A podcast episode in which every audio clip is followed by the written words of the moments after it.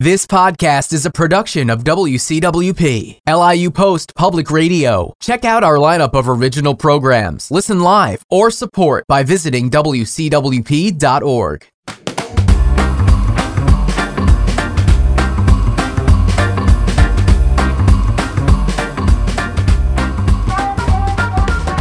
Welcome to Backstage at Tilles Center. Joining us today is special guest Ken DiCamillo, an agent for one of the world's largest and most prestigious talent agencies, William Morris Endeavor. Thank you so much. Thank you for having me, sir. Appreciate it. We're so excited. Um, first of all, tell us is the environment there everything that TV depicts it to be like an entourage? Well, I mean, listen, uh, Ari Gold and Entourage and Ari Emanuel, it's, you know. I One and the same. Yeah, Yeah. you know, I mean, and I think the. Um, the great, the great thing about uh, Ari Emanuel, and, and it's been about nine years, I believe, since William Morris and Endeavor uh, merged and got together. The great thing about Ari Emanuel, which I don't think was ever, um, of course, not shown on Entourage, even because Entourage is, is based on Lucy based, whatever, is that uh, Ari Emanuel is one of these guys that's very hands on.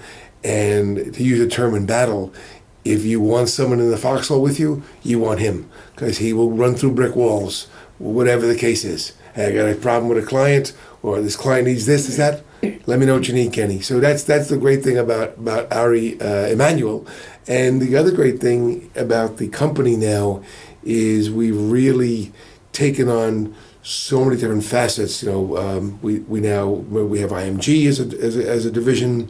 Uh, And how does that differ from? well, I think where the, the difference They're is more sponsorship driven? not only that, but also content driven. So IMG produces a lot of content. So that's why there's, there's two distinct companies because um, so IMG is a very big content provider. Uh, same way United, UFC Ultimate Fighting is, is now a, a divi- division of Endeavor Companies is the overall company. So UFC is just big producer, as you know, very popular. Uh, Ultimate Fighting Championships are hugely popular worldwide, and then you also have professional bull riding. So you have all these different spokes in the wheel, so to speak, you know, from the Endeavor uh, umbrella, and then you have you know William Morris uh, agency, which you know, which again, when I started working at William Morris 40 years ago, 1978, and you would not recognize the company from 40 years ago. It's so interesting how it's evolved, and mostly for because of the vision uh, of Ari Emanuel, Patrick Whitesell, because if I firmly believe nine, eight, ten, nine or ten years, I think it was nine years ago, when we put the, um, when they put these, this company together to uh, form a new company, uh, William Morris Endeavor, I really believe that they saved our company, and I believe that their vision is what's basically made it, made it so successful. So you're you're representing or you're part of a fuller, Correct. richer Yes. company Yes. in your offering. So what i- what exactly is your day to day as an agent? nuts crazy uh, umbats i mean i mean you know, from from like you know uh, 9.15 9.30 who am i kidding 9.45 till about you know 7.30 i'm you know basically responsible for guiding and directing and booking oh sorry uh, directing and basically working on artists goals and what they want to achieve and by that i mean it could be a young artist who wants to do this, this, and this, or it could be an established artist who um, wants to, um, you know, wants to do more different things. And a great example of that is Patti LaBelle. I took on Patti about became she became my client about six years ago, and he was a woman at the top of her game. And Patti, to her credit, reinvented herself a couple years earlier. Came out with a dessert line uh, of uh, dessert items at, at Walmart, textile line, uh, all these different things. But you're not involved in that aspect. no, because she had had, had that stuff going That's a for her manager. uh, you had that stuff going for her before she became a client. And now, in the last five years, we've now developed her as a spokesperson for this company. Or uh, she's now got regular television appearances. Uh, she just did American Idol finale, uh, The Greenleaf, uh, Empire, Star, you name it, all these great TV shows that because of the scope of William Morris Endeavor, we were able to find this for her. Oh, that's So it's, it's a great it's a great thing seeing somebody who had done everything but not really. And now she's well, chapter two, chapter three, having a call with her career. Which must be exciting for you, Very especially much. being in the industry so long. So you're constantly looking for new challenges. Sure, absolutely. For the artist. Yeah, be- be- be- because let's face it, you know, a lot of artists, um, you know, they don't want the same old, same old. I mean, some of them do, but for the most part, hey, let me see It's what's about their on. brand, It's right? Exactly, all about branding. 100% right. It's all about branding there. Yep. So let's shift back to the um, music part of what you do. Now, how do you determine what venue is the right venue for a performing for a performer? And is it solely fee based or is it No, beyond that? not solely fee based. I think in a lot of ways, the um, you know when you look at an artist, uh, for example, you know at, at the one end you have a Live Nation or an AEG who will make a multi multi multi city tour offer for an artist. In Live Nation's case, they always try to put the artists in their sheds because they run those sheds, own those sheds, revenue streams come their way. And okay, well, each shed is let's say twelve thousand capacity. Well, you know what? Only makes sense if this artist is coupled with another artist. So we put together a package, so it's one plus one equals three. All right. So in a lot of ways, that may be one end of the spectrum, but then the other end of the spectrum is you have artists who say, you know what? I really want to play really classy kind of intimate settings. Like David Byrne's a great example. Yeah, he'll play Jazz Fest, but he'll play the 1700 seat beautiful performing arts hall, Tobin Center in San Antonio, because it's a acoustically it's great, and he'll be really close to his fans. And so, in a lot of ways, it's not always fee based. It's what's best for the artist, and that comes after a lot of teeth gnashing and soul searching. You know, you know what? This may be better for you to play here than play there. You know, and I think a great example is what you and, and, and Bill and everybody's done here at the Tilles Center the last three years. The Tilles Center has become a venue that was always a afterthought here in Long Island. Well, because you know, you got to play Westbury uh, with, with Paramount. And now all of a sudden, because I, I hear it in my meetings, although I'm not day-to-day booking of the Tilles Center, but I am, you know, uh, very involved, as you know, with uh, Swing for Kids and helping to bring uh, great musical ed- and arts education to uh, underprivileged kids. But I'm hearing now that, hey, you know what? The Tilles Center now is being brought up at the same time of a Westbury and a Paramount, which is nice to hear.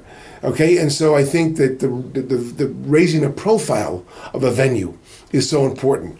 I think what um, what the the the, the, um, uh, the Barclay Center, what what they've done out over there in Brooklyn, and soon to be LIU Brooklyn Paramount, another venue that everybody can't wait to hear about because it's right near all those subways and the Long Island Railroad, and so now it's you know so again the vibe of the building, the the cachet, the word on the street.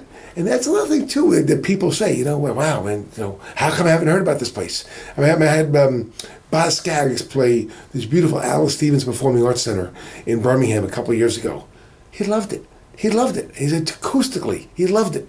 He just loved it. And then And, and maybe the way the fans respond are different. Absolutely, Is different than that a that it- large right. arena. And like, and like what you guys are doing now with that curtain in the back, making it more intimate. I mean, that's all about it. It's what, because let's face it, somebody's been doing this for, for 50 years, or almost been on the road 50 years. They want to have that vibe. They want to feel that connection with their fans. So in a lot of ways, to get it in a roundabout way, it's not always fee-based. It's what the artist feels right. Okay, and, you know, and I, I think there's a lot, lot, of, lot of factors. Oh, that's that's great to great information to be Sure. aware of. Yeah. So you probably have a trunk full of stories, behind the scenes stories. You don't have to necessarily name the name of the artist, but uh, what's your funniest or favorite behind the scenes story that you can share? Had an artist that had to be paid in cash every show, a certain amount of money. Like a big name artist. Yes, Okay. I'm not going to mention names. No, no, that's fine. But had to be paid in cash, and the deal was twenty-five thousand dollars in cash. And sometimes promoters go, "Hey, I don't have that kind of money. I can't pay that kind of money in cash. I'll give her." No, no, no. You got to got to have cash. So many times as an agent, we had to take the deposit money, so we keep the deposits on, in escrow before a show plays, and we had to get permission from the promoter. Listen, I got to take twenty five thousand dollars that that deposit we have in house in our bank in our escrow account. Okay, I've got to take that with me to pay this artist night of show because you can't give her cash there. Okay, so signs off. Here I am. I take a train somewhere. No, yeah, took a plane. Had to go cross the border in Canada, got my anvil oh, case, and I got 25,000 in cash. I said, oh, God, if I get stopped, I am going to It's get a little suspicious. I'm going to get hauled off, passport or no passport. I'm going to be the ugly American. So sure enough, here I am. I get to bring the 25,000 in cash. I go backstage. Now this artist had to get paid before she, the artist went on stage. Already on stage. And now I'm sweating. Oh God, now I'm sweating. Well, sure enough, intermission comes. Give the artist the 25,000 in cash. Kate takes my briefcase on stage, puts the briefcase by the piano to make sure the 25,000 in cash Stays with. stays stays on stays on stage. And I got to tell you, it's, it's, a, it's a great it's a great story because there's an example. crazy. It's a great story because because you know an artist um, as an agent you try to um, meet the needs of the artists. Okay, but uh, but also there's got to be a, a, a balancing act, and to me, anytime you can go in above and beyond, that means whether it's working on a Saturday night, getting a call at two in the morning, leaving a, a family party early to go do something. That's kind of what we're in. We're in the service business, so that's a great, great example of a funny example of having to, having to be of service to an artist. But you know, crossing the border with twenty five grand in cash is interesting.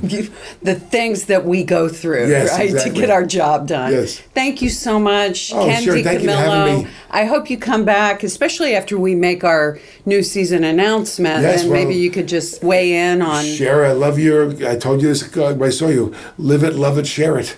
I, I love. I love that slogan.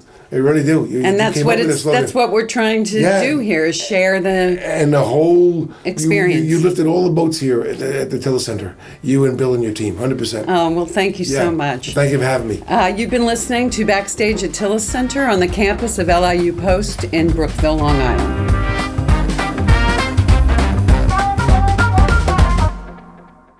Like what you hear? Here's how you can let us know. Give us a call at 516 299 2626 or email us at info at wcwp.org. Like us at facebook.com slash mywcwp and leave a comment or tweet us at mywcwp. We welcome all kinds of feedback. To directly support the podcast you just enjoyed, leave a review on Apple Podcasts. And if you'd like to give back, visit wcwp.org and click the support tab. Thanks for listening from your friends at WCWP.